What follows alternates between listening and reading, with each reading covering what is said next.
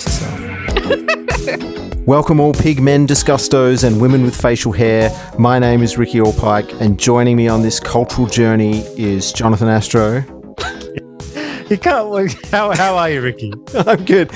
And how are you, A J? Lost it already. So now, but now we got to pretend like he didn't. Just, just as soon as before, before he's like, he's like, oh, get ready for this. You know, winding everyone, winding everyone up for the beginning. Well, I am pleased. Even with the wind up, I was not disappointed. Well done, Ricky. No, it was good. It was good. Thank you. Well, you know, it is. We we are doing Carry On films today, so we are. So that's who's showing up for it. Big so, men. And discuss those. Well, uh, this is Sideboob Cinema. Uh, tonight it's Carry On Camping. A, a, a late, cha- slight change in programming because uh, this happened very late. Because I, I've we have I have watched both films, Carry On Camping and, and Carry On Up the Khyber, which we talked about. We're going to do this week. But after having watched Carry On Up the Khyber, I realised that it was a A quite a brilliant film that needed its own week, and so does so does Carry On Camping as well. Actually, I was I was felt the same about both, but uh, particularly Carry On Up Khyber was quite dense. So we're going to we're going to put that off. Uh, we've we prepared it uh, almost fully, but we're gonna we're gonna really get into that when we come back after the break. Mm. We are taking a short break over the Christmas period, although we do have some uh, special uh, podcasts up our sleeve that will be released over the Christmas break. We've got uh, The Best of Auntie Sheila, Part one and two, and we also have Amano, Amano coming out as well. So uh, keep your eyes and ears peeled for that, uh, yeah, over the uh, December, January break. Yes, well, tonight it's uh, Carry On Camping, uh, uh, our, our first foray. Did, does anyone have any relationship to the Carry On films in general or, or this particular film? A J? Uh, yes, I used to watch them when I was little with my stepmom. Okay. I can't remember. They all kind of roll into one. So. Okay. Mm. And I used to love when I used to see the rank organisation as the title page. It always felt good. It did. huh? Huh? Yeah, this is my first uh, Carry On film, actually, and it's uh, exactly what I thought it would be. Yeah. It, it was great. I enjoyed it. I came on uh, to this franchise it prob- at, at its at its demise, in fact. So my first encounter uh, really was Carry On Columbus, which is their their sort of final film in in the early nineties, because that was my that was my heyday at the video store, and um, you know, I think it had Julian Clary and a whole bunch of, you know, nineties sort of people in it. But I, I actually watched that film. I quite I, I loved it, and um, Uh, obviously I've heard about the films over the years, and but there was an image uh, of Barbara Windsor from this from this particular movie, you know, holding her bosom, black and white image that I have seen throughout my whole life, and it's loomed large, this image, and this is the mm. film it comes from. So, you know, we'll get into that. Uh, Abs. Great. The bab, Babs. Babs. Yes, Babs. It, it's funny how they've all got, uh, I don't, and it must just be, is it just this particular film that everyone's character name, like their first name's the same as their actual name? No, they oh, seem to do that quite yeah. a bit, don't they? It happens right. a bit. Okay. Like, fuck it.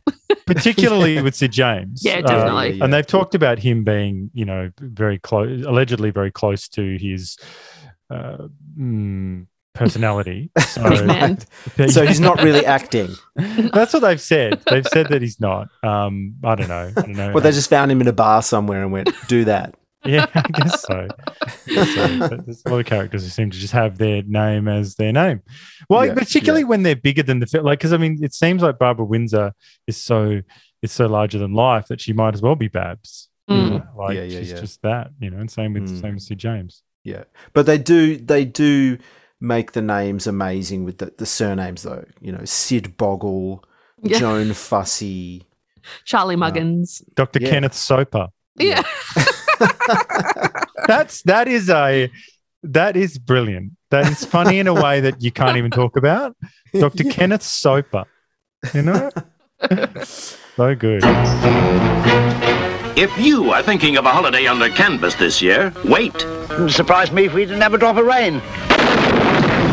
You had to open your big mouth. We might be able to help you decide to carry on camping. I knew I shouldn't have eaten those radishes. Good morning, Doctor Soper. Are we we all loaded? Not half. A camping holiday is a whole lot of fun. It ensures good, healthy exercise. And up. Gives you a new lease of life. Well, if this is paradise, give me hell. And helps you to make new friends. I wonder if he's offended about something. The hilarious comedy crew are here again as they carry on camping. And causing chaos and confusion wherever they go. Sidney James as Sid Boggle. Joan Sims as Joan Fussy. I suppose you'd rather we sat here all stark naked. Wouldn't bother me. It would if your ice lolly fell in your lap. Kenneth Williams as Doctor Soper. Hattie Jakes as Miss Haggard. Don't rush me. I think you'll find it's worth waiting for. What was that? Only a cow. Are you absolutely sure that's a cow? I should know. I used to milk them when I was little. Well, I wouldn't try milking that one. It's only got one tap. Betty Marston as Harriet Potter. Terry Scott as Peter Potter. Hello. Hello. What's a nice girl like you doing with an old cow? I'm taking her to the bull. To the bull? Oh. Couldn't your father do that? No, it has to be the bull. Has to be the bull. Charles Hawtrey as Charlie Muggins. And Barbara Windsor as Babs. And Ling. Oh. Peter Butterworth as Joshua Fiddler. Bernard Bresslaw as Bernie Lugg. Get out. Sorry. Evening. Dilys Laye as Anthea Meeks. Oh, thank you. We're sure that after this brief preview of a holiday of a lifetime, you'll be off like a shot to see Carry On Camping. So... Well, well, we'll get into uh, the synopsis, I think. What, what, happened, what, what, what happened in this movie?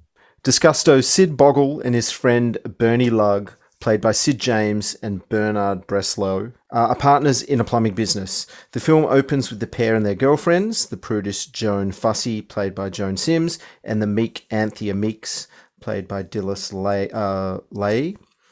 Uh, they're at the cinema watching a documentary about a nudist camp called Paradise.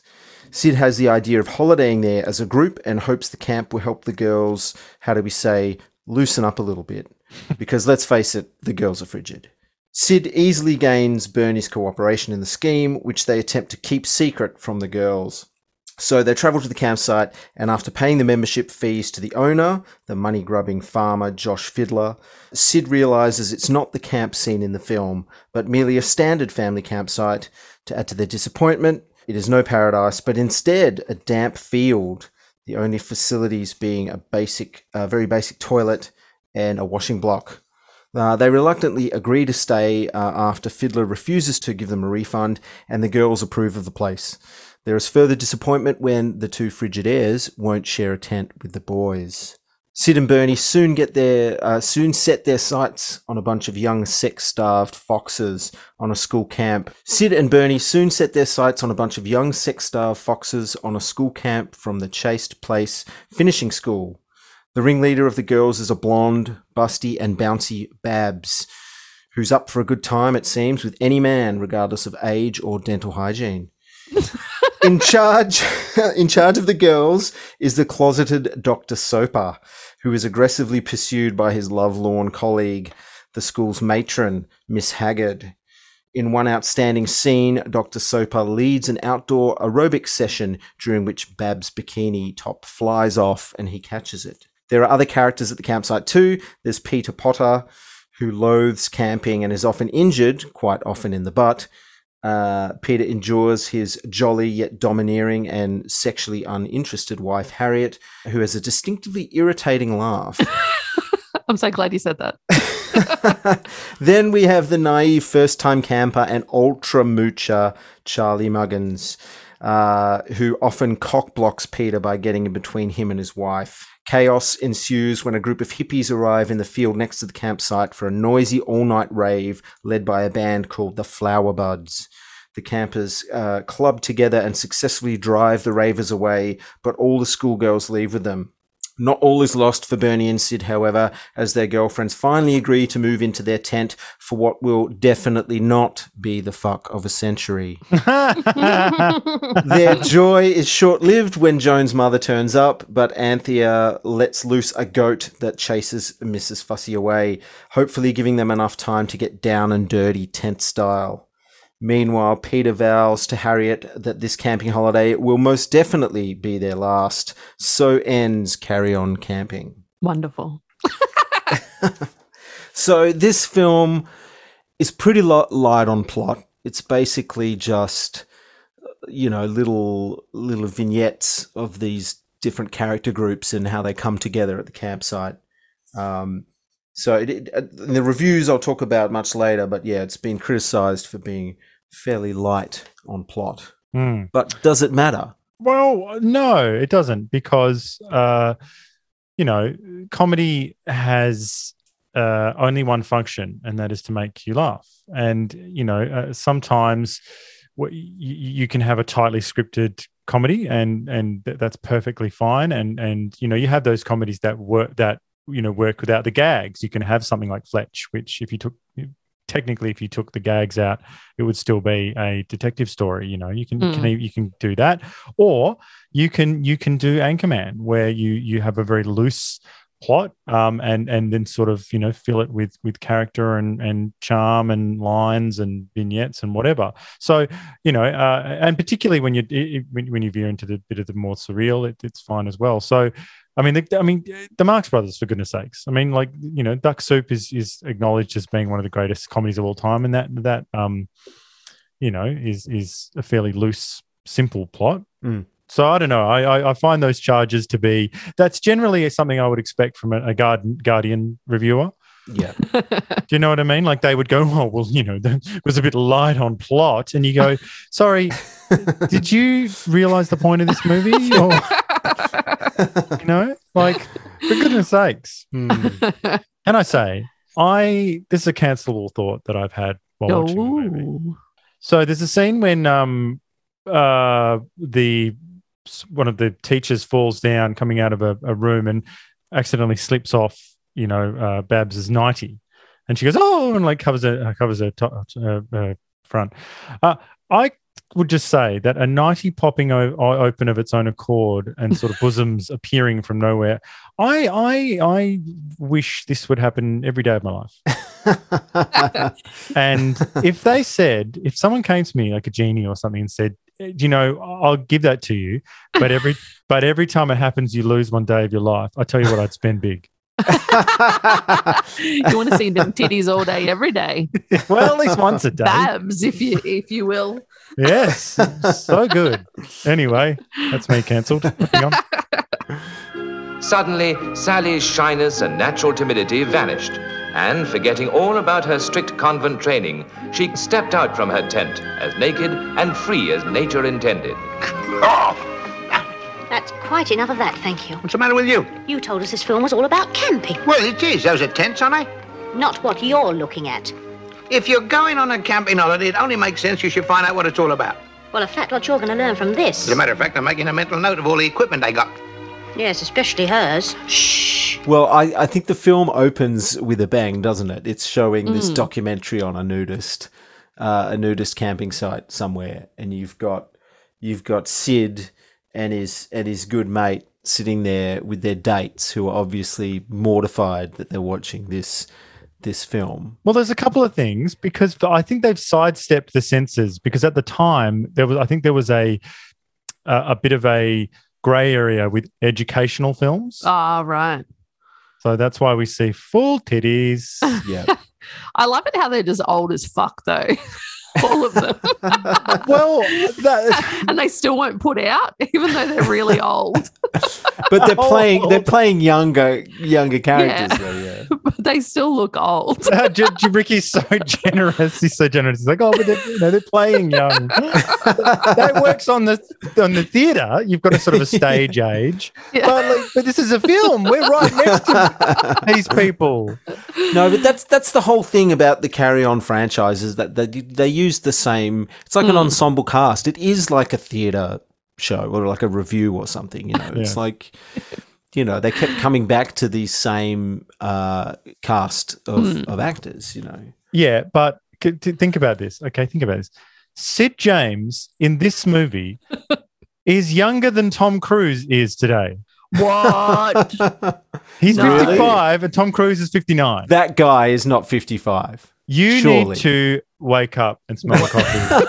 He's fifty-five. He's had a rough life. That's the real that fucking bloke dope. Has had a rough life. He has, look, because he died like seven years later or something. So oh, God. And he was like sixty-two or something. So did some quick maths. And um, yeah, so Tom Cruise fifty-nine. That's uh, crazy. fifty-five. Jesus Christ. That's wild. I I thought he was at least in his sixties. Well, it's his age in this movie is is so inappropriate and disgusting that that it's a masterpiece. Yes. Like it's such an affront to everything in society. Like even like because you know it wasn't that long ago where we where you'd have entrapment like Sean Connery, a million years old, and Catherine Zeta-Jones, or in, in in the Line of Fire like Clint Eastwood, like fucking sixty-five or whatever, and Rene Russo's in it. Like what that wasn't that long ago, but this even is this is beyond a joke. He is like he is retired. You know what I mean? Like he's yeah. just, and the mum doesn't mention it at all. So the mum looks younger than him. The mum looks younger than him. That's ridiculous. It's well, ridiculous. The mum probably, the, the actress who played the mum probably is younger. Yeah, because she's only a couple of years older than than than uh, who's the person that plays Joan? The daughter, Joan. Yeah, I know. So the, I just think the age is just so it's so striking. Like, um, you know, because it's. We've we've covered this sort of stuff. This was yeah. in Hard Bodies. Mm. Like in Hard Bodies, it, the, the, there was a plot line involving um, gross old men, and it tipped us over into a different deal. You well, know, all, like all the blokes in this film are either pervert creeps or or closeted gays. Really, oh, la femmes. Yeah. In every movie, they're always the, la femmes. There's only there's only two types of dudes, I guess. Yeah. But, but what's the deal? What's the deal with are these men gay? They are the gay are they gay or what? I don't get it. But like, I love it. Muggins was by far my favourite character. Oh, Charlie Muggins. He's so scrawny. Oh, his legs. What's up with his legs? Looks oh like he's God. Never walked. Like like they've atrophied to nothing. He's know? Sort of like born for shorts. Yeah. You know? Like just put him in shorts and have the little stalks sticking out at the bottom. Oh, excellent. Well done, matron. Uh, well, it seems a little bit rickety, Doctor. Is it? Yes, well, of course, it's fairly easy to get it up. It's getting it to stay up. That's what counts. Oh, and of course, you haven't pegged it down properly. Oh, of course. You must forgive me, Doctor. I- I've never done it before. Yeah, so you told me earlier. Excuse me. Oh, Doctor, I suppose you haven't room for me. Room for you? Yes, well, you see, I happen to have lost my tent. My dear man, these tents are all for young girls. Oh, well, I'm not fussy. Well, I am. Oh. Well, what about the little one at the far end? That, sir, is my habitat. Oh, I do beg your pardon. Do you know I thought that you and she? Certainly not. Oh, in that case, I don't mind sharing with her. Well, you're certainly not fussy. Now, I, I love Charlie Muggins, but my favourite is actually... Kenneth Williams. Kenneth, yeah, Kenneth Soper, Doctor Soper. Oh, yes. Delightful. Well, well, he's he's one of the heartbeats of the series, Kenneth Williams. Mm. Mm, he's know? Proper. He is yeah. proper. Mm. He's just so funny. Like uh, the, the the nasal voice, you know, mm. the huge gaping nostrils. um, it looks like something that uh, that you'd find in a in a Roald Dahl book or something. You know, mm. his sort of nostrils. Highborn accent. Yeah, and his prudish, yeah. closeted demeanor. You know, the facial expressions. Yeah. Mm. I think there's probably whole books written about the closet experience of these movies, you know, like, mm. like, because it's, I don't know, like, they never, they certainly never say the word gay in these movies. Mm. They never, like, they there's say a lot queer. Of. Not not in this particular movie. But, but do they, do they, they don't mean it in that way, though. Do mm. they, they just mean, like, strange. How queer. Yeah. Oh, how queer. No, yeah, but they, I think still they're, They're using it in that way, like to mean strange. Not in the way, not not in uh, today's parlance, which yeah. is you know, I've got I've got blue fingernails. Um, I'm queer. I'm queer. Oh, I've got a husband. Oh, but, but I'm I'm and a six les- kids. But I'm a yeah. lesbian theoretically. yeah, I'm a bit interesting, you know. No, it's not like that. I think. No. Yeah, I, I mean, it's it's confusing because the term nowadays just even it's even confusing now how they use the term, but. Uh, Yeah, I guess we'd have to investigate how it was used back then. But, but there's something so funny about the the because I mean, obviously the the comedy comes from the fact that that, that these these men are repressed and mm. and they're not being free and they're not being, you know, which but we know at the time that would unless you were in maybe some showbiz circles or or whatever, we know that wouldn't have been okay. Mm. So it's so strange. Like like you know, what is it? What did a punter?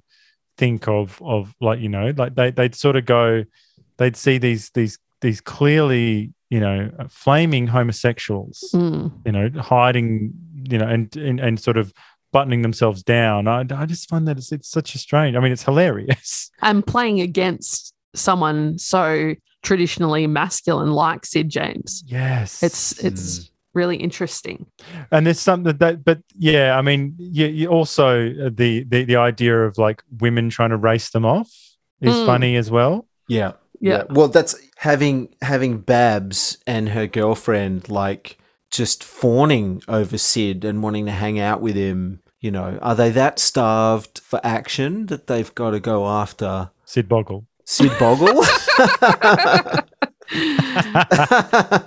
Well, no, it's it's. Come on, you've got to look at the plot. We are told from the beginning that Babs is um up is for it.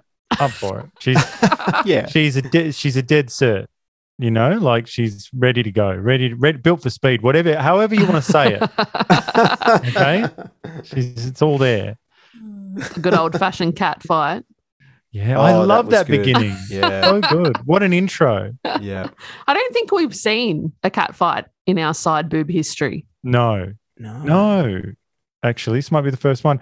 No, yeah. There was some mud wrestling in Stripes, but oh, yeah. but not a cat fight. No. This this seemed like quite realistic as well, I got to say. Teach you to call me a cow, you old bitch. Yeah. It did seem realistic, but the chick she was fighting was was fucking forty-five as well. uh, I was like, what fucking school are these people at? Yeah, yeah.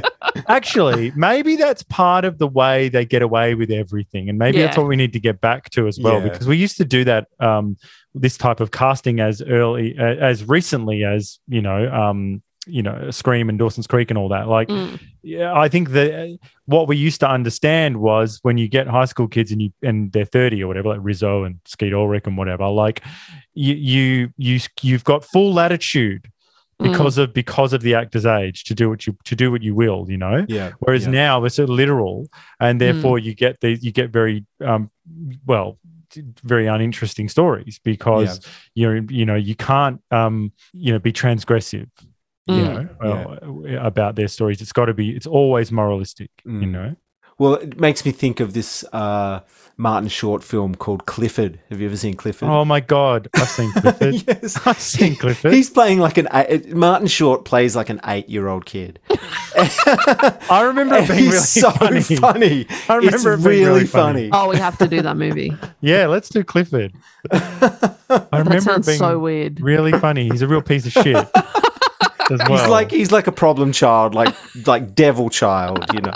But again, you know, you, you see him and you're like, sure, Martin Short's always had kind of like a childlike quality to him, but he, there's no way he's passing as an eight-year-old. But that's what makes it funny. Mm. So I guess it's the same in the other direction, you know. And and we grew up watching Full Frontal and Fast Forward, you know, the, the comedy sketch shows here in Australia, and you know they did that stuff all the time. Like mm. people would be playing little kids, or they'd be playing Kylie you know, Mole. Kylie Mole, yeah. you know. Mm. So I loved her when I was little. She's so good. So excellent. Excellent.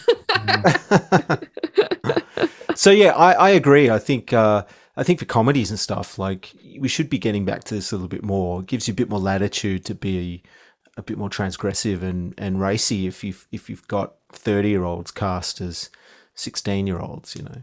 Yeah. And it's I don't know, there's more of a there's a there's a remove there. from mm. it being, because if you've if you've ever been out with anyone or, or been talking to someone and, you know, the, the topic of, I don't know, like uh, Lolita comes up or or these sorts of, you know, threads in comedies or, you know, and they're just a very literal person and, you know, and it, and often they go like, they just call you out and they just go, well, actually, um, you know, that's sexual assault or something. And then you go, although no, not in Lolita's case, it's a little different because it's a heavy book, but like in, in comedy's case, when we're talking about these sorts of comedies or high school things and they just go, they just, they just are so literal about it and you go, mm. oh, okay, well, there you go. That's, I guess, you know, we can't talk about that comedy then.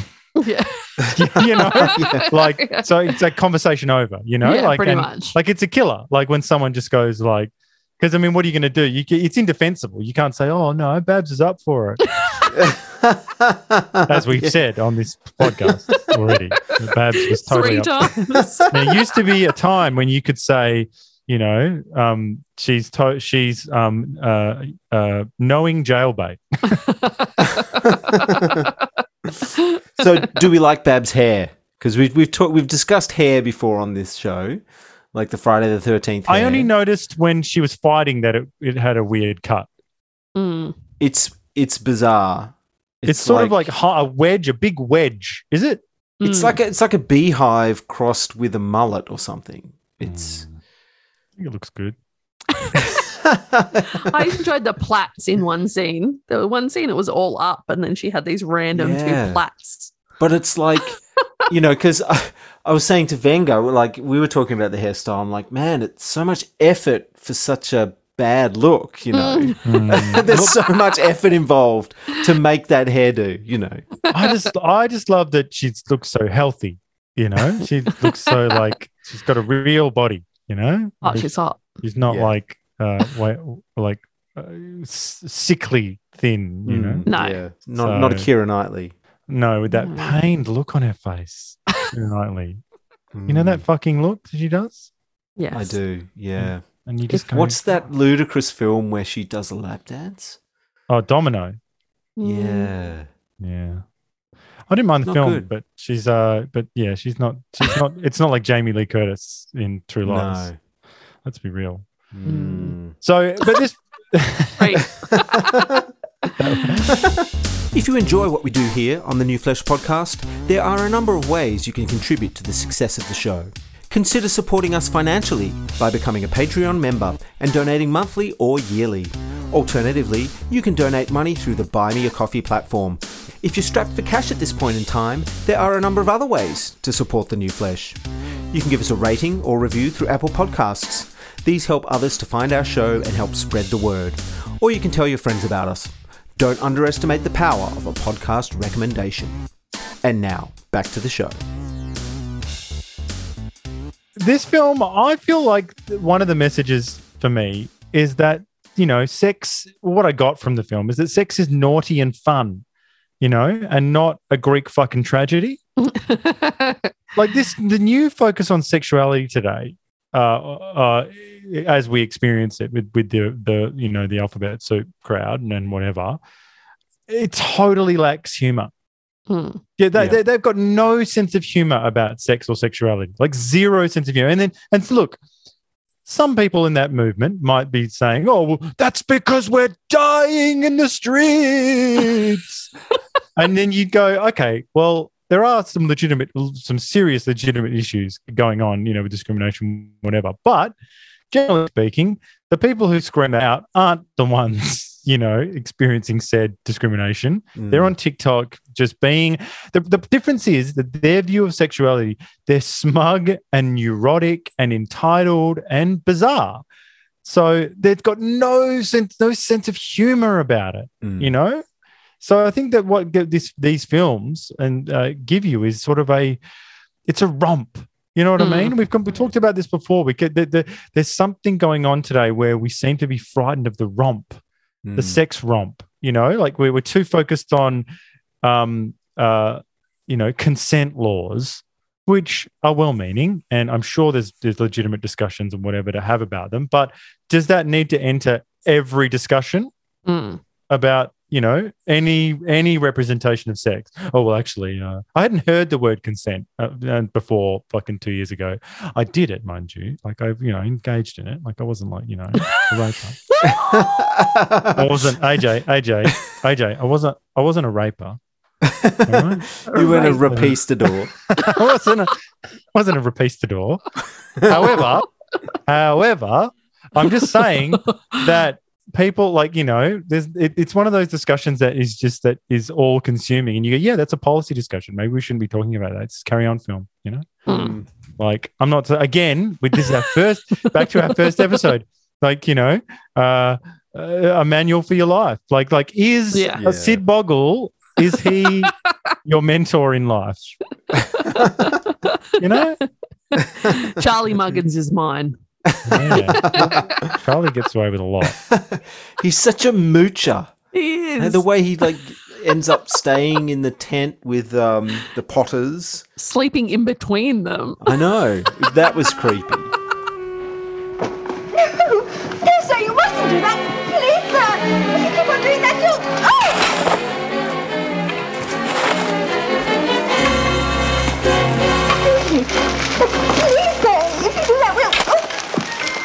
Oh, hello. Miss Dobbin, what on earth is the meaning of this? I'm sorry, Mister Short. The gentleman kept touching things. That's quite right. You see, I've been bursting to know what it's like inside a tent. I see. All right, Miss Dobbin, I'll attend to this customer. Oh, thank you, sir. Splendid girl, and so helpful. Do you know, she's been showing me how to stick the pole up. I, I love his introduction, though. Like, he's at the camping store.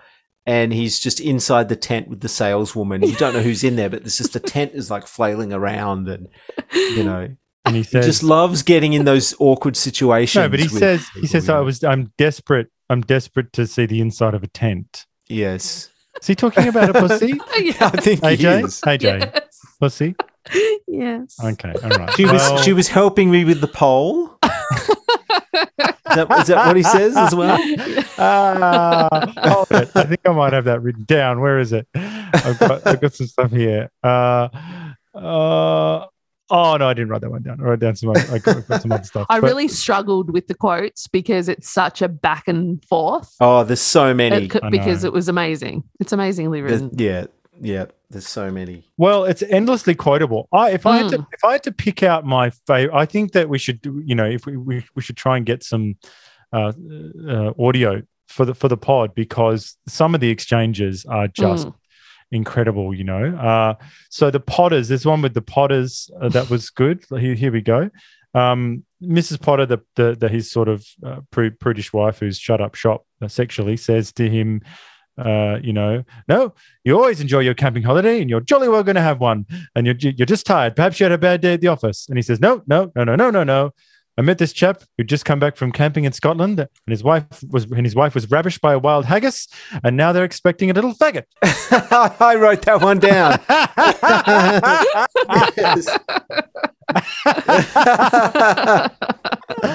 uh, so good. Lines that could, um, like, I don't know, blow up the American Capitol. Like, if you just, I know. If you played that, if you played that in Times Square, just.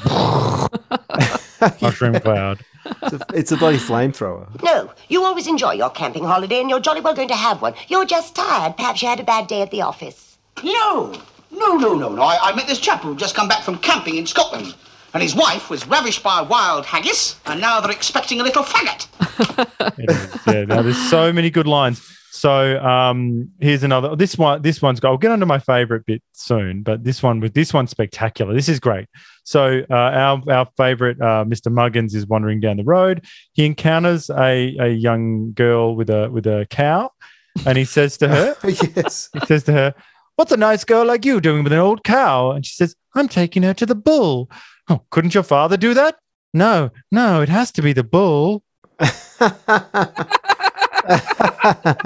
So good. So good. That's sparkling. Sparkling. And the look on his face is amazing. It's it's amazing. It's spectacular stuff. Like, you know, bring it back. Bring it yeah. all back. Hello. Hello. I wonder if you could help me. Am I on the right road to Salisbury? Yes, but it's quicker if you go through the fence the and across the plain. Oh, thank you very much. Uh, uh, What's a nice girl like you doing with an old cow? I'm taking her to the bull. To the bull? Oh. Couldn't your father do that? No, it has to be the bull. It has to be the bull. But that expression that, that he and um, Doctor Soper have, like, mm. in reaction to, to some of the, the the dialogue, it's just, it's really hard to describe how, you know, like, why it's so funny. It's like they're into it, but they're horrified at the same time, mm. you know?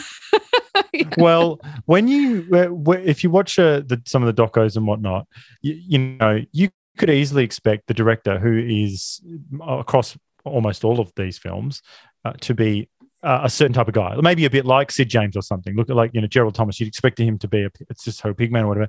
He is a total toff, like a total toff, and just like, you know, very quiet and reserved. And he talks like, yeah, like like he's directing Chekhov, and it's amazing.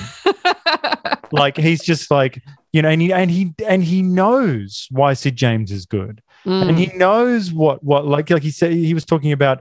Ah, that moment, uh, you know, well, it's uh, spectacular uh, seeing, um, uh, you know, the, the moment of silence after Sid James uh, gets uh, water thrown in his face. That's that's uh, spectacular, you know. Like, like this is the sort of stuff. He they, they, they, what I what I guess you could forget if you watch this on T V just randomly or whatever.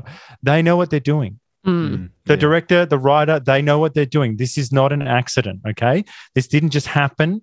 There is craft going on here. These are beautifully written. These are excellently performed.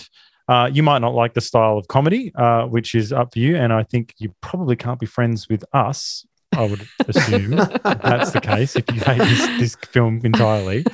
But it really is. These people do know what they're doing. Mm. You know what I mean? This ain't, this ain't um, just an amateur show. Mm. It's so yeah, it's it, that was just a real surprise to me to see mm. that, that director. But th- that exchange with the cow is is like...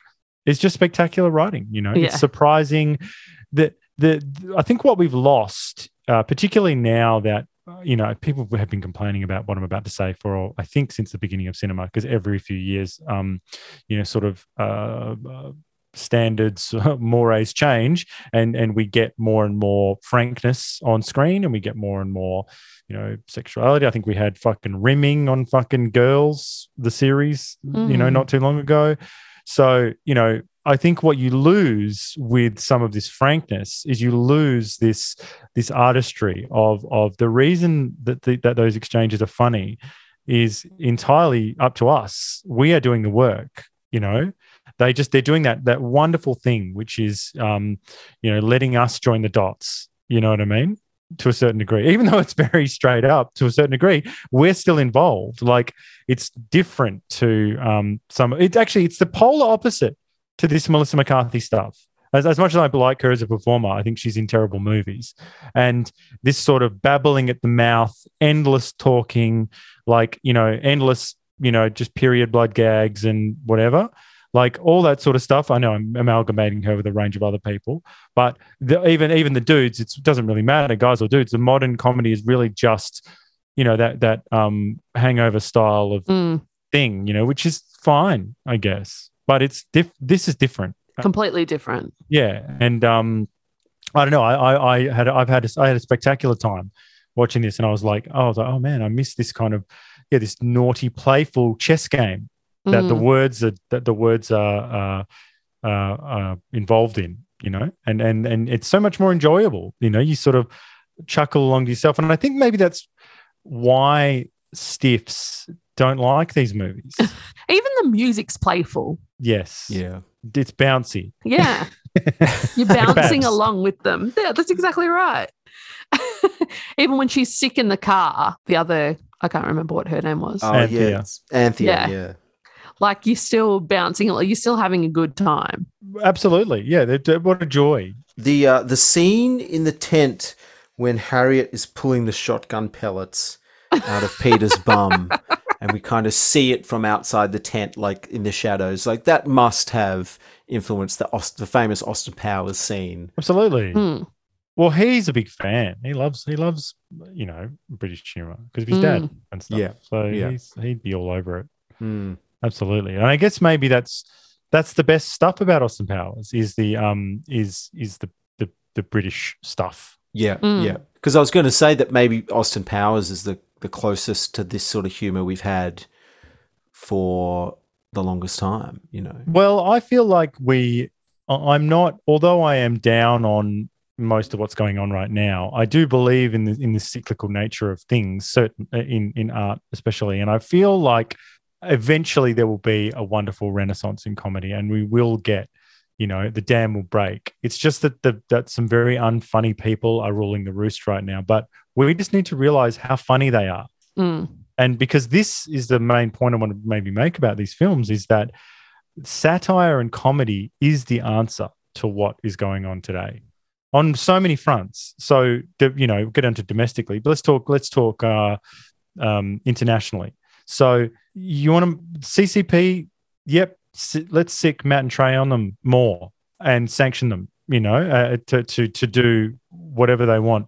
Where is the comedy from China, you know, satirizing uh, themselves, mm. you know, satirizing, you know, they don't satirize anything. In fact, a tennis star came out the other day uh, and just and made and made a, a perfectly an allegation of, sex, uh, of sexual harassment against someone, and she was disappeared. Yeah. So that's how they do it. There is no satire over there. There's no comedy in the, in this sense. Uh, and so, you know, but in terms of domestically, uh, you know, liberal democracies, we've got biting satire, you know, and that's what's, that's how, you know, a place is free. Free, yeah. You know, when, when authoritarian regimes uh, don't allow satire and, and, and, you know, this kind of stuff, you know, and wokesters, you know, funnily enough, don't have a sense of humor. And because they run the institutions, they are seemingly mostly author- authoritarian. So there's a link there. You know, wokesters are authoritarian. They have no sense of humor. They don't like to be poked fun of. They don't like the way that that comedy and jokes work. Uh, you know, it takes away their their power and their prestige and whatever. That's why this this this these films are a political necessity. I think everyone should go on iTunes, get this film today. twelve dollars. You'll have mm. fun. It's kryptonite for the for the woke elites. Yeah. They don't want you watching it. They well, don't. They, but they they're not going to watch it at the same time.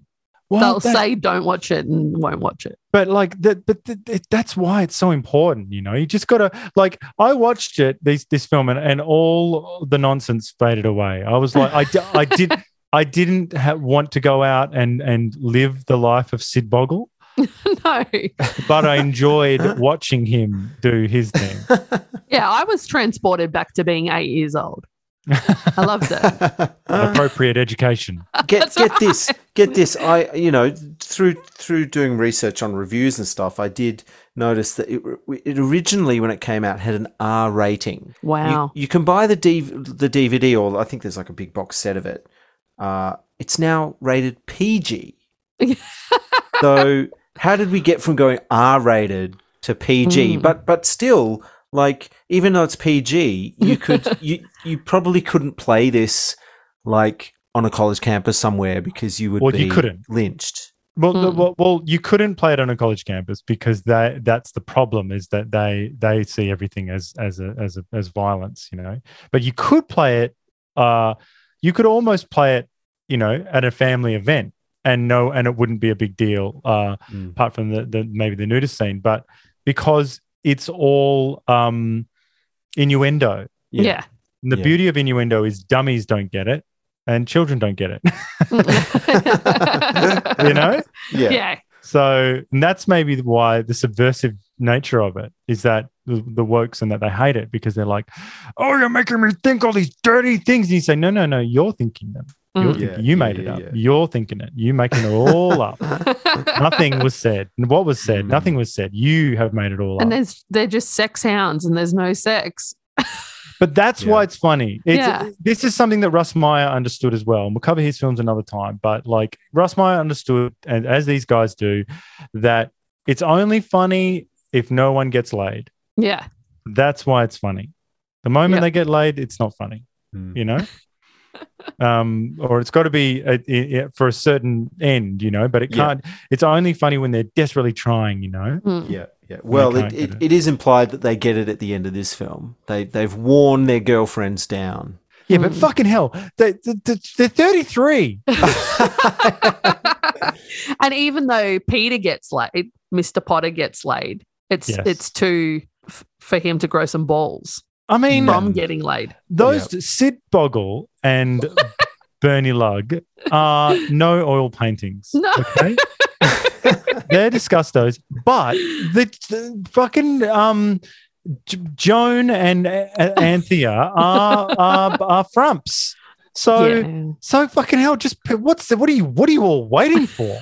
Like what are you waiting for? Like, but, but listen, you got to think about the time as well. Even the late sixties was still quite conservative. I guess so, and and the, the, the time frame is three months. They've been on the on the make for three months. Yeah, and she still lives at home. Mm. Well, that's what that's what would happen back then, though. She's eighty-seven. Yes, no, I get it, I get it, but it's like, you know, seriously, the whole movie's about like, and but she says it at the beginning. Joan says, um, "I'm playing hard to get." Mm. Or something. Yeah. Where did they fucking meet, Sid? I don't know. Like, where did Sid and Joan meet? You know? There would have been double dates. It would have just been all double dates. Mm. I guess so. I love that they were eating icy bowls at the start. Well, that scene is so I random. Think, I think what we miss about that scene contextually is is it's a bit of a taxi driver uh, date mm. scene because it's all men in the cinema. Mm. Um, yeah. I think it, I think the joke is sort of lost on us a bit, but I feel like they've sort of taken them to their version of a porno. Yeah, yeah, because it's all old old balls in yeah. there, and just like smoke in the air, and they're sitting there sucking on their ice lollies, as they say, watching this nude nudist film. You told me this was all about camping. It is. They got tents, haven't they? That's not what you're looking at. Yeah. What does he say? I'm I'm making a mental note of all the equipment they got. What's the deal? What? Where did this obsession with nudist camps come from? Like, why? Why do people? I mean, it's it's obvious because people are nude, but a nudist camp would be super gross. Super gross. Only disgustos go to nudist camps. I, I, yeah, I always wondered that. Like, um, there'd be two hot chicks and a d- lot of disgusting fat old men. Well, I don't think there'd be many hot chicks either. There'd be a lot no, of disgusto chicks as well. No, there'd be like a hundred disgustos as well. But I'm just saying, like, that you'd be focusing on the, on that one or two out of a hundred. But the thing is, like, the way nudists sell it is is it's not a sexual thing. It's just a freedom thing. Like, they feel mm. free. But what I don't understand, what on. I don't understand, Go on. is Quite how blokes. No, is how blokes. don't have boners all the time. That's all the thing. The time. All the time. All the time. All These the old time. men. Because let's be honest, you know, men men do like a sight of a bit of flesh now. Speak, and then. Speak for yourself. So when it's all around you all the time, like you'd be fighting that boner down. Like what? what What a hol- What kind of holiday is that? Like having this, to fight your boner down twenty-four seven. This is you know? This is what women are worried about, okay? And this is actually why you've just you have articulated basically the company line in Iran. You have, you have just said you have just said your boner is no no that my chubby is your problem. And keep those ankles covered. Yeah, keep them covered, ladies. As I keep saying, like sometimes, you know, when it happens with you, I get it. You look around at the chick and you, and you what you say is you say, geez, just bag it up. Just no, no diggity. Bag it up. You know? No doubt. But but related to this is that I noticed that Doctor Soper, um when he watches Babs go to the bus next to the other teacher, uh, he is actually the Disney Corporation because he says he's what he's watching. The other teacher goes, watches Babs, um, but sort of uh, shuffle off up to the bus next to the bus. And the other teacher goes, oh, quite, quite a rear wheel drive, eh? And then he goes, and Doctor Soper goes, yeah, it's fascinating the way, it, huh? What? Oh, absolutely disgusting. Disney. The Disney yeah. Corporation. Yeah. Disgusting. That's what I've been talking about all yeah. these weeks. That is so Doctor Soper is Disney. Disney thinks it's disgusting. They think that Daryl Hannah's butt's disgusting. They think that Babs's butt. They just want to get rid of it all. They're like, oh, disgusting. Uh, I don't think they're going to be releasing these films on Disney Plus anytime soon. fucking, I feel like these films have sort of been memory holed a bit. Like, you can get them on iTunes, well, a bunch of them, all the best ones, but you can't get, if, let's face it, the way that the market works today, if you talk to any normal person, if they if, if it's not on streaming, it doesn't exist. Yeah. Because if you're if you're recommending stuff as I did earlier to, on iTunes, no one's going to buy it. Mm. They pay their ten dollars and they're like, and so therefore, that's why they make such a big deal of what goes on Netflix and whatever. Like, can you ever see those ad, those advertisements like Seinfeld's coming to Netflix, and you're mm. like, who fucking cares? I've got them all or whatever. Yeah, like, yeah. That's a big deal. The reason it's a big deal is because if it ain't on Netflix, it ain't nowhere. Yeah. Yeah. No but one's maybe it. maybe it's different in the U K. Maybe people are championing, championing I, it. I feel like, well, hopefully we'll, we'll continue on as we and, and learn a bit more as we go with these films. But I feel like they've it's, it's an. Int- I want to know what the reputation is of the films today. They seem quite beloved. There's a book. There's books written. There's yeah. plaques all around the place. Mm. You know, of where things were shot. But you can't ignore the way that the world's changed. You oh, know, of course. And and the and so I just wonder now today. Like, I don't think in Sadiq's Sadiq Khan's London mm. that he's that he's proud of Sid Boggle, yeah, and Babs. You know, like he ain't, he ain't putting a plaque outside anywhere saying this is where. Well, I think you know, she was on EastEnders for a long um, time, yeah. So maybe they yeah. are. Well, she's she's got. Does she have some sort of knighthood, or what's the yes. female version of a knighthood? She, she's got the the whatever the order of whatever. The U K. She only died last year. Yeah, that's a bummer. Mm. But she, yeah. whereas everyone else has been dead for years. That's true. That is. True. This film was voted the most popular carry-on film uh, oh. of all time, and and that that poll was conducted in two thousand eight. So I know it's it's a little bit Jesus. old that poll, but that. Is wow, you know, the discussion would be different today, yeah, mm. for sure. Like two thousand eight, oh my god, that was before everyone lost their fucking minds, you know. But I think there are a lot of Brits out there that would still enjoy a carry-on film. Well, actually, they yeah. must, they must be because they're the people who probably voted for Brexit, probably, you know, like who just were like, yeah, I think that is um, that that carry-on's great. You know, so but I did on one of the docs. A guy raised a good point, uh, which I'd like to think about some more. He said that, you know, uh, it's his view, or that he believes that at the time these movies in the mid twentieth century, this wasn't a staple of this kind of humor wasn't a staple of the U K.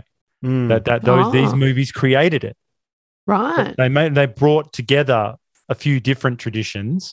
Uh, in one sort of uh, uh, uh, one-stop shop, but it's only now that we look back, now that it's that thirty of them are under the uh, you know under the belt, that we go, oh, that's that's so British. But you know, allegedly that wasn't the case. Mm, yeah. Oh, that's interesting. Because they sort of took these these naughty postcards um, that were a bit of a thing and combined it with with more the- like naughty theatre shows and stuff like that, and combined them together. Is that right?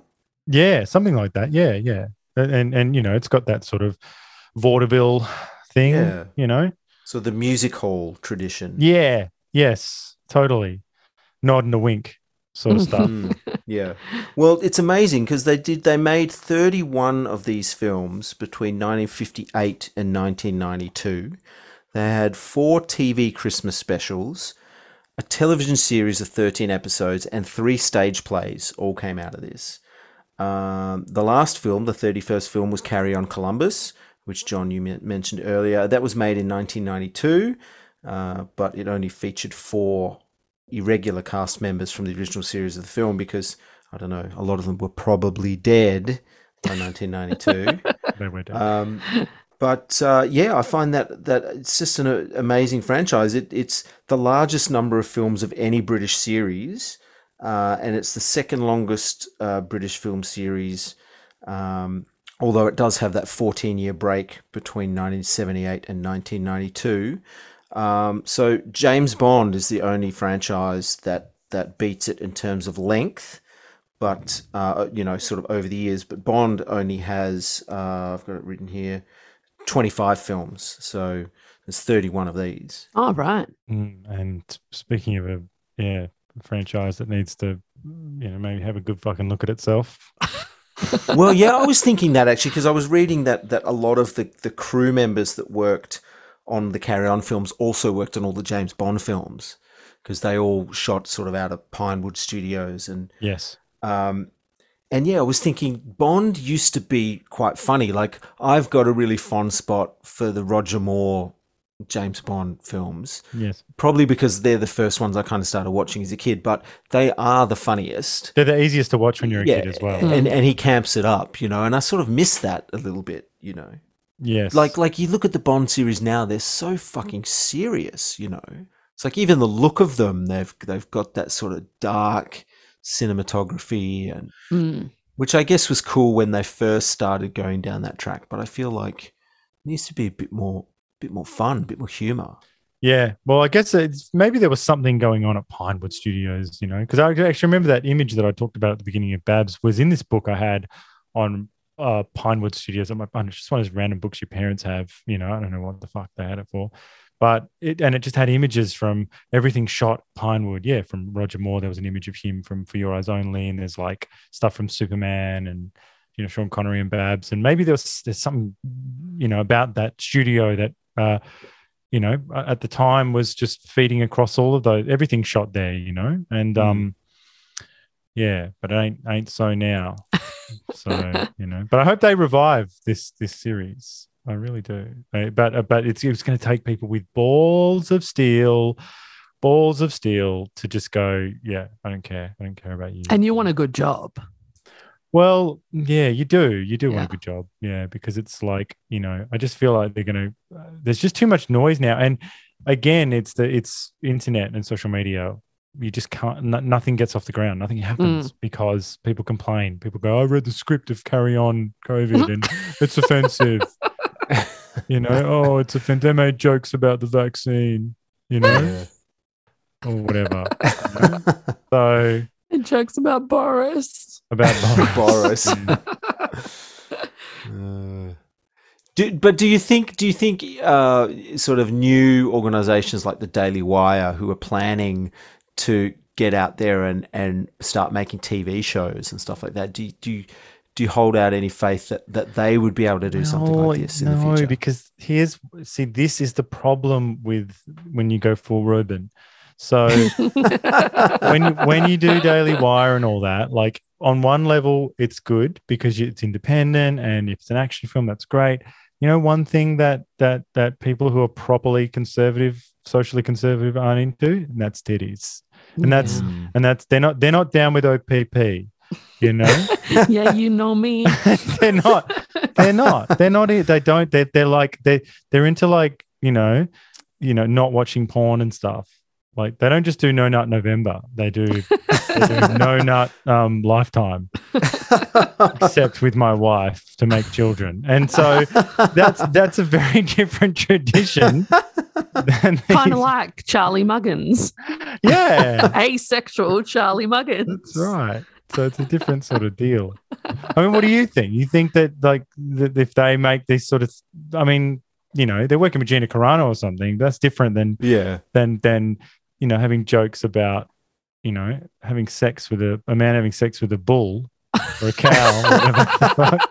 No. I, it, I guess it depends on how involved they are, you know, w- whether they're just there to finance good, good comedians to do their work, or whether they, they're going to, they're going to want to sift through scripts and no, stuff. No, you've like got to be you real. Know? You've got to be real. Like, this current thing that's going on, this, this strange bedfellows thing we've got going on now is, is limited because we all hate the extreme left, but you know, if remember what it was like in the year two thousand or thereabouts, it was, you, you remember that it was like, uh, there was a more of a social conservatism in America at the time, you know, Bush and all that. And the right had more power. And, and in the nineties, it was the same. What do you get? You get bans on Marilyn, Marilyn Manson. You get bans on, you know, sex and violence and video games. That's what that that's always, that's in the D N A of the right. Do you know what I mean?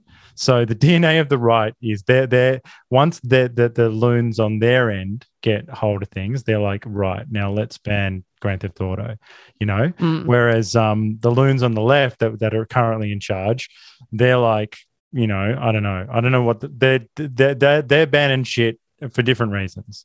Yeah. You know? Well, they'd ban Grand Theft Auto auto because it, it it's misogynistic, or it's, yes, you know, there's not enough diverse characters. Yeah, or there's not enough people of color in it. There's not enough, like, you know, lady dicks mm. in it, I guess. But but let's not forget that that in our grandparents' generation, like, you couldn't you couldn't go and stay in a hotel with with a, a girl, like a person of the opposite sex, like your girlfriend or whatever. You'd have to prove that you were married to them. Mm. You know, yes. shit like that. You sort of Noel Coward play, sort of Brief Encounter stuff. Yeah, where, where yeah, where you have to sort of pretend you're married, or you have to sort of hide or or sneak them in, that sort of thing. Whereas, look, now you could have, like, you know, toggled fucking Tinder at the beginning of this pod and be getting your dick sucked, like, right now while you're talking to me. And everyone who's list everyone who's listening and be like, yeah, that's that's the normal. Isn't that what's happening? Yeah, I heard his voice go up a few times. like like Commandant Massad. Yeah, yeah, yeah. Many many things. uh, so one of my favorite bits in this movie by far is the farmer's daughter. Mm. Oh yeah, yeah. I love this scene so much. This is back. There's three different parts that made me laugh out loud, like, uncontrollably. So the first, so the the setup is. Uh, Muggins goes over to uh, to a farmer's house uh, just to get some lodging, and the farmer says, you know, you can't stay here, basically drags him inside and accuses him of, in a previous visit, of, of knocking up his daughter who's sitting there. And it's not true, obviously. But um, uh, when he's gone, uh, the, the farmer says to his daughter, just give me his name. That's all I want out of you, his name. And she says, I can't. I never knew his name. All that money I spent on a posh education trying to make a lady out of you, and you haven't even got the manners to ask, with who am I having the pleasure? Yeah.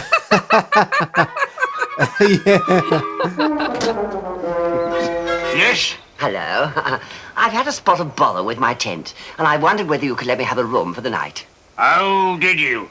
Now, I suppose you want me to say yes, but you'll have to share it with my daughter, eh? I expect you've heard that one about the traveller who stopped at the... I've not only heard it, I've had it. Come in here. Oh. Here, girl. Is this the one who is responsible? What, that? You must be joking. Here, have you ever been with my daughter before? Actually, no. Uh, but if the offer's still holds... Never mind. Just get out and don't come back. Oh, all right. I'm sorry to have knocked you up.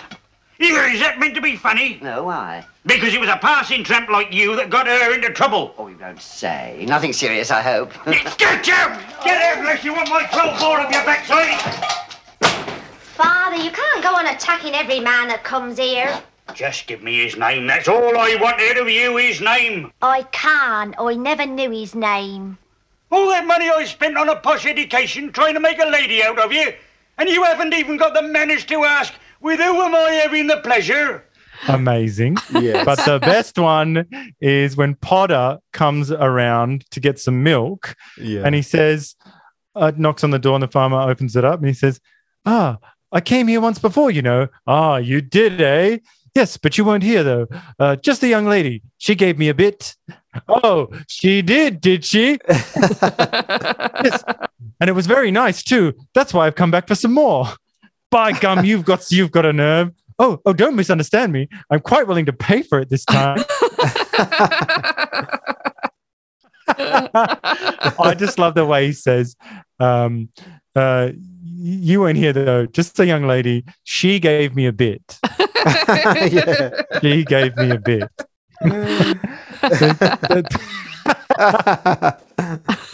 uh, it's so good. I think it, that should be um, a test. Like, I should hop, bring that around on, on a mobile and just play it yeah. to someone. And if they go... Oh, oh, that's that's well, that's disgusting. Or, yeah, you know, you just go, oi, oi, oi, what, what do you think of this? Hey, what do you think of this? Yeah, just what do you think of that? And then they go, if they go, I love it. I'll go, well, now we can kick it. But if they hate it and they say, I'm going to read my poetry now about being divorced for twelve yeah. years. Yes. Then... yes. uh, good evening, sir. I was wondering if I could have some milk. Milk, is it? Yes. I came here once before, you know. Oh, you did, eh? Yes, but you weren't here, though. Uh, just a young lady. And she gave me a bit. Oh, she did, did she? Yes, and it was very nice, too. That's why I've come back for some more. By gum, you've got a nerve. Oh, don't misunderstand me, please. I, I'm quite willing to pay for it this time. I'll, I'll kill you!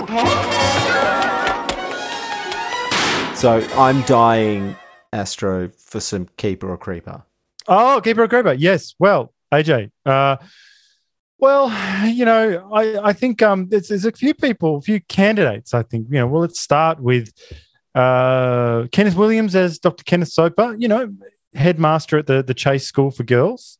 Refined, uh, maybe um, you know uh, he won't be uh, knocking your door down in the middle of the night. If I had to say so, so no. that that might appeal to you. I don't know. So yeah, I think um, he's got a lot going for him. As I say, refined, um, you know, good job and whatnot. Um, Keeper or Creeper? Um, I think that he wouldn't he wouldn't understand my advances. Oh, so so that unfortunately, if there's no third option, so Creeper. yeah. Yeah. That's, that's the awkward thing is with Keeper or Creeper is that you that's might right. not be necessarily be a creeper, but Creeper you get rewarded. Uh, Bernard Bresslaw as Bernie Lugg. You know, he's a part business owner, plumber. Uh, he's a big unit. Um, he is tall, and that is a big thing for women these days. Tall, balding. Yes. Um, so now I so I can sense in your voice that, you know, this is a little bit like Gus from Basic Instinct. There's something about Bernie Lugg that you like. Well, I like that his name is Lugg because he is thick as a brick. Yeah. Yeah. But that, that that's endearing in a way, you know. He's a he's a lovable simpleton. Yeah. Like he, but he is easily led on sexual misadventure. And he doesn't know, he clearly, just like Lenny in Of Mice and Men, doesn't know right from wrong. No. And that's not always a good thing in a man. No. So Keeper or Creeper? Apart from the height, Creeper. Okay. All right. That's, I'm that's... not a heightist though. Well, let's test that. I reckon if we could get someone short and, you know, set you up, I think you'd be, I don't know what Frank would do, but he'd, he'd, he'd just watch or something. Probably. So what do we got next? We have uh, Charles Hawtrey as Charlie Muggins. Free spirit, adventurous, independent. Um, you know, for some reason, going on his first camping adventure at like fucking sixty or fifty-five or whatever. Again, um, he he's so, he'll weirdly, I think, be he's at, sometimes hands on and sometimes hands off. So I don't know what's going on. Keep um, guessing. But he says at the tent at the camping store after he molests the girl in the tent, "Splendid girl and so helpful. She's been showing me how to stick the pole up." So I mean, you know, he gets a lot of stuff for free. So I think that that might that's true. That could that could work in his favor. Um, as I say, he's quite resourceful in that way, maybe. But, you know, I don't know. He does seem very independent. He's he's definitely a creeper. He's kind of like a weird elfish uncle. Oh, like- shit. Okay.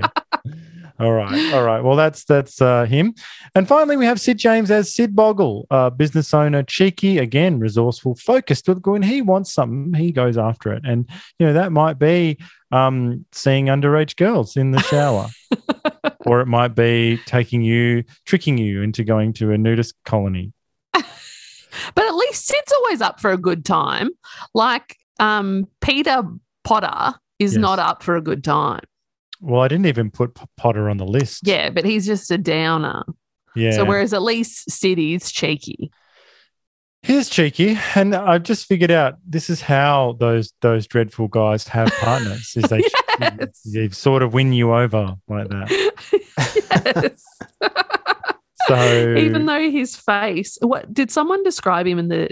In a doco as an unmade bed. Yes. His face. Well, A J, maybe I need to, before we ask the question, I need to uh, inform you, um, uh, he is an old man. Yes. So don't expect to spend a long, long time. It'll be a good time, not a long time. Okay? Now, that might appeal okay. to you, so I don't know. Caper or Creeper? Creeper. Good. We've yeah. come to the end of two thousand twenty-one and I still haven't found my keeper yet. I know. I think it's uh, it's bound to continue. There's, these, I blame the films. Trivia. Is there trivia for this movie? Of course there is. Okay, all right. Okay, so it was uh, filmed during a rainy autumn that produced a lot of mud. And uh, this can be seen quite a lot through the film, actually, uh, including people sinking and slipping. Uh, but to hide the mud, green paint was used. Also, leaves had to be stuck back onto the trees and sprayed green in order to recreate summer, which sounds like a big ball ache for the uh, for the art department. It looked like a normal you know. English summer to me. Yeah, no, but it was autumn, so so the trees didn't have any leaves on them. Right.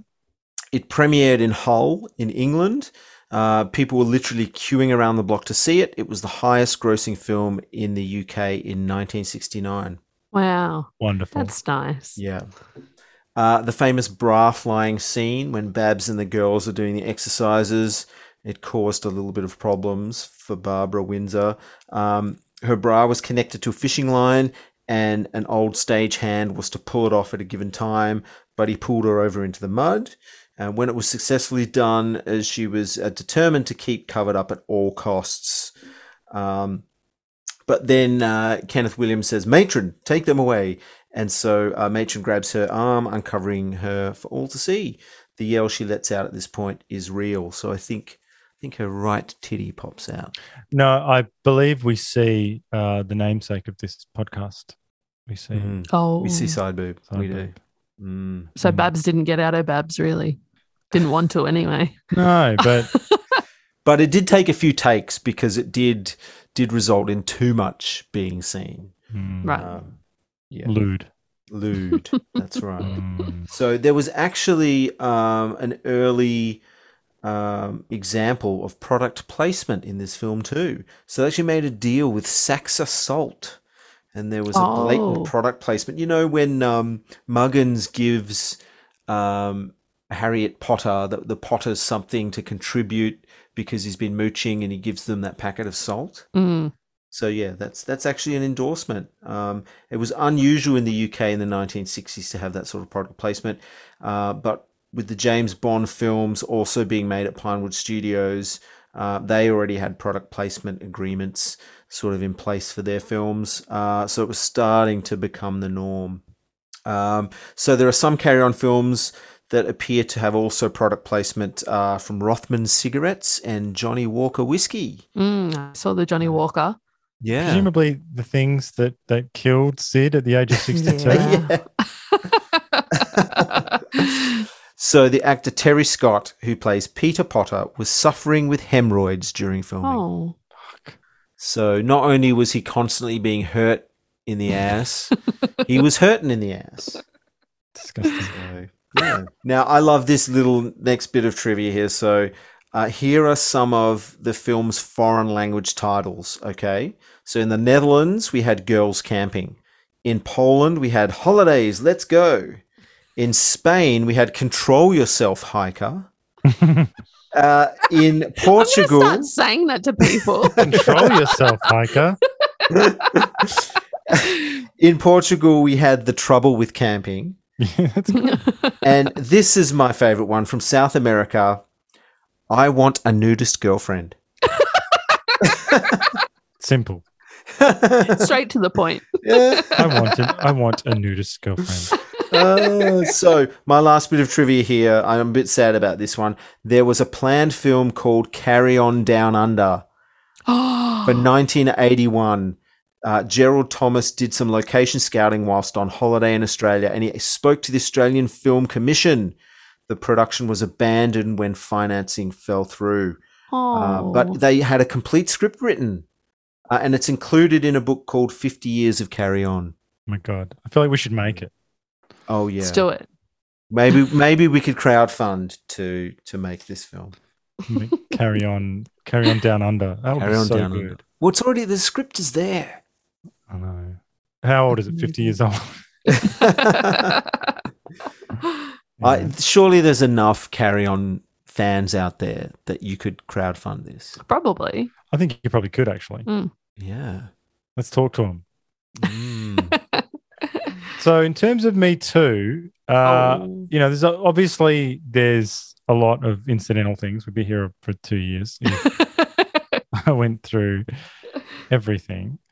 But, um, yeah, just I think just a couple of things. So maybe maybe some major charges and then then then a, a bit of counterpoint. So I think the first thing for me, Secrets and Lies. Uh, Sid and Bernie are involved in a grooming conspiracy, uh, sexual entrapment, if you will. They lie to Joan and Anthea to, to get them to go to a nudist camp, hoping they will put out. Think about that. You know? Mm. They've tricked them. They've said, like, that's their plan. Let's trick. Let's just go to a place where there's naked people, and then they, then they'll get all hot and bothered, and we'll have sex with them. So I think that says a uh, says a lot. Um, this is uh, a bit of counterpoint. So give it up, ladies. So one reading of the film is that it's all about it's it's really about sexual communication. You know, all the men want sex, which is true. Uh, but they want it with their partners.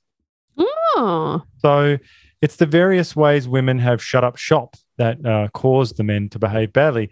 Most of it, you know, there's a lot of it's unjustified on the men's part. Uh, but, you know, for for example, Peter Potter's wife literally does not listen to him at all. No. yeah. You know? So he says outrageous things. She will not listen to him. So it's about communication. And that's partly the reason that, you know, Sid and, and Bernie or whatever his name is have, have um, you know, problems is that they haven't communicated with their partners, you know. Um, although Sid says, yeah, we're lumbered with two girls with prohibitions. So there you go. Um, we've already talked about um, uh, our mate, uh, Rough and Tumble, molesting the clerk in the camping store, uh, Muggins. So, you know, he, he, that, you know, I think that's, that's glossed over, uh, that, that first scene, but that's, that's the first time we meet him. Yeah. He's just a bit of a pest. He's a sex pest. Yeah. And that is, yeah, I think that's, but it's unclear what he's after. I think maybe yeah. that's why he's so dangerous. Yeah. So here we, this is a big one. School's out. So no, uh, my uh, alternate headline, no time to diddle. I mean, dawdle. So uh, Babs and her school chums are leered at, perved on, and demeaned by all the men, which might be excusable if they weren't, I don't know, not children. So the peepee, the shower peeping scene. Think about the shower peeping scene for a second. Sid, fucking fifty-five, looking seventy, looking through a hole in an ablution block wall at a like a sixteen-year-old girl, that is um like yeah, just world-ending stuff, you know. and and it, and he's getting his mate involved, you know. It's just, I mean, as we said, she looks up for it, but that's not that's neither here nor there. Okay, um, lots of good lines associated with this as well. So um. with Babs and the school stuff. So uh, there's that, I've mentioned that earlier one, uh, but the other teacher says to um, Soper, uh, um, oh, no, no, that's right. that's, sorry, this is Babs. Babs talks to, says this, good morning, Doctor Soper. Are we all loaded? And the other teacher says, oh, not half. Cue the dirty laugh and winks. uh, and one could only imagine what he means. Are you going to stay with us all the time? Oh, yeah, I go all the way. Oh, I bet you do. So there you go. Look, oh, what do we think? On balance, where does this? Where do we? Where do we put this out of ten on our on our Me Too meter? Oh, it's high. It's high? Yeah, it's pretty high. how, how, Is it the highest? High? I don't know. Again, because. Because Sid's Sid and his sidekick, they're not really the the heroes, are they? They're not, you know, they're not Mahoney. No, yeah, but, that's true. Well, as in, you know, we're we're with them one hundred percent of the time, and like, yeah, you know, and, and we're rooting for them to to, to, to win. You do want them to win, though. You do want them to get action. Um, yeah, I guess we do. You do, unless you don't, which is weird. Mm, like he's weird. Gross, but you got to get involved when in Rome. Like you watch the movie and you go, "Oh yeah, he's gross," but you know his thirty-three-year-old girlfriend maybe should put out once. That's or exactly at least right. Do Throw him a bone. Throw him something. Yeah. You know? Well, don't date him if you don't like, you know? Yeah. Don't don't go out with him. You, you can't tell me when you first met him that you didn't know he was out for a bit of crumpet. Well, he, he was a creep the whole film with other women. Mm. Like, what's with catching him with other women and stuff? Yeah. Yeah. And with, with teens, you know, with hot teens. You'd be like, fuck, man. You'd be like, this is gangster crazy. You know? Well, what, what do you give it, Astro? You think it's a ten? No, no, I don't, because I think that uh, the – I do think it's high. Maybe it's it's probably around the eight mark, I think. Um, but something about the message, I think, uh, gives it some points or brings it down from, you know, twelve down to eight because, you know, I really think that message is getting lost. You know, because Bettina Arndt talked about this when we when we mm. interviewed her, yeah. you know, uh, the other podcast. She said that, um, you know, talked about communication and the desire gap between men and women and that – You know, um, t- if you look at the data, it says that men and women want, you know, want sex differently and at different times and in different amounts and whatever. And it's not just all you can't. Well, you can, but it's inadvisable to just shut up shop for the rest of your fucking life. Yeah, like that's maybe not going to work. And these chicks are doing it before you've even put the ring on their finger. And, but you need the dance, and they were giving the dance. The they dance were playing was long. The- Yeah, the, the longest they, they were in for a long time. And how much of a dance are you meant to do when you're not a ten? Like, you know, like, like, like Anthea and Joan, the, come on, what other options do they have? I mean, Sid's gross. Sid but- is fucking gross. And so is Bernie. And he's a dumb cunt. And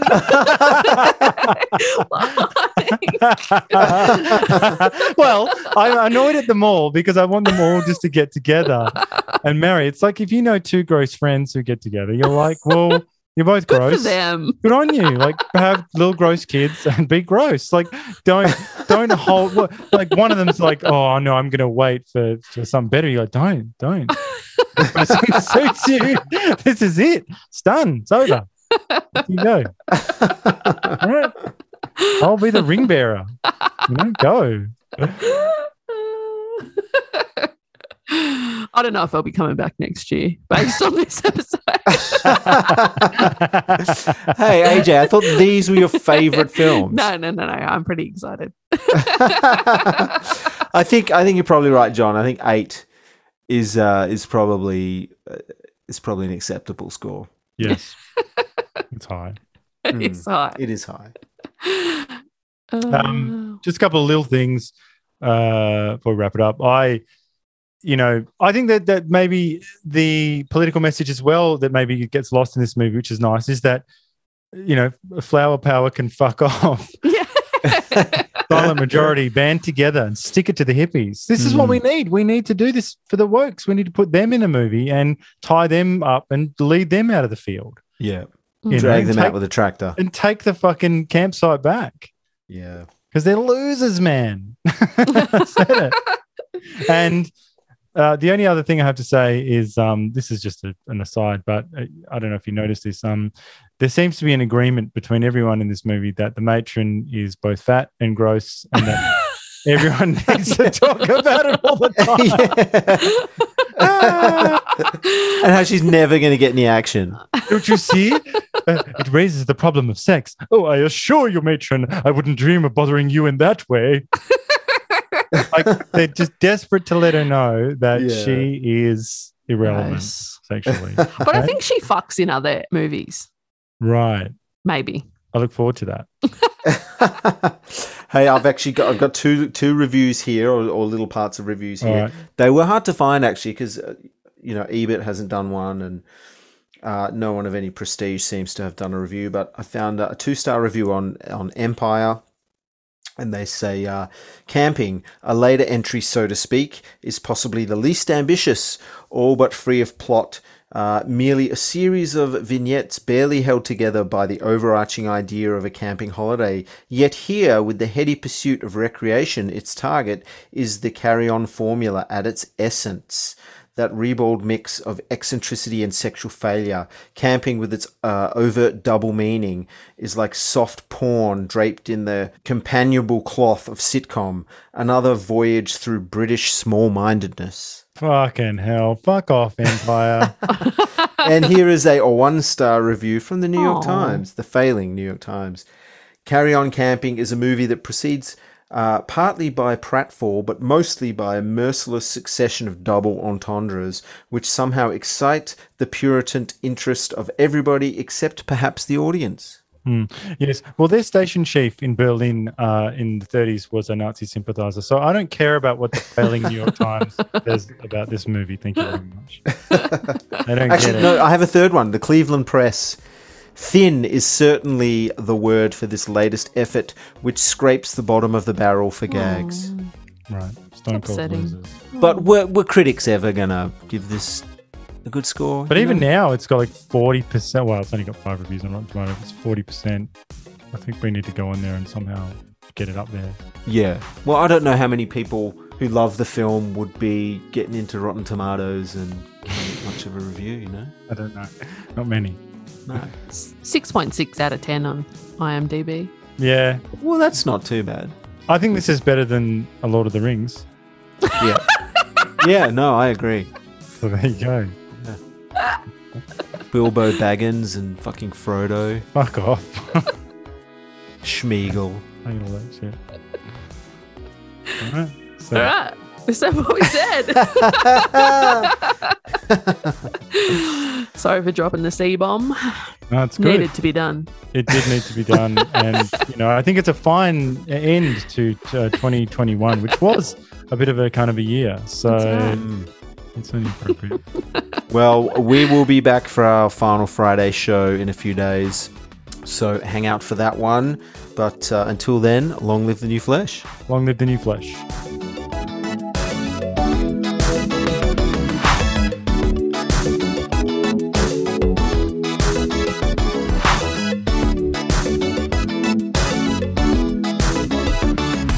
My chubby is your problem. Huh? What? Oh, absolutely disgusting.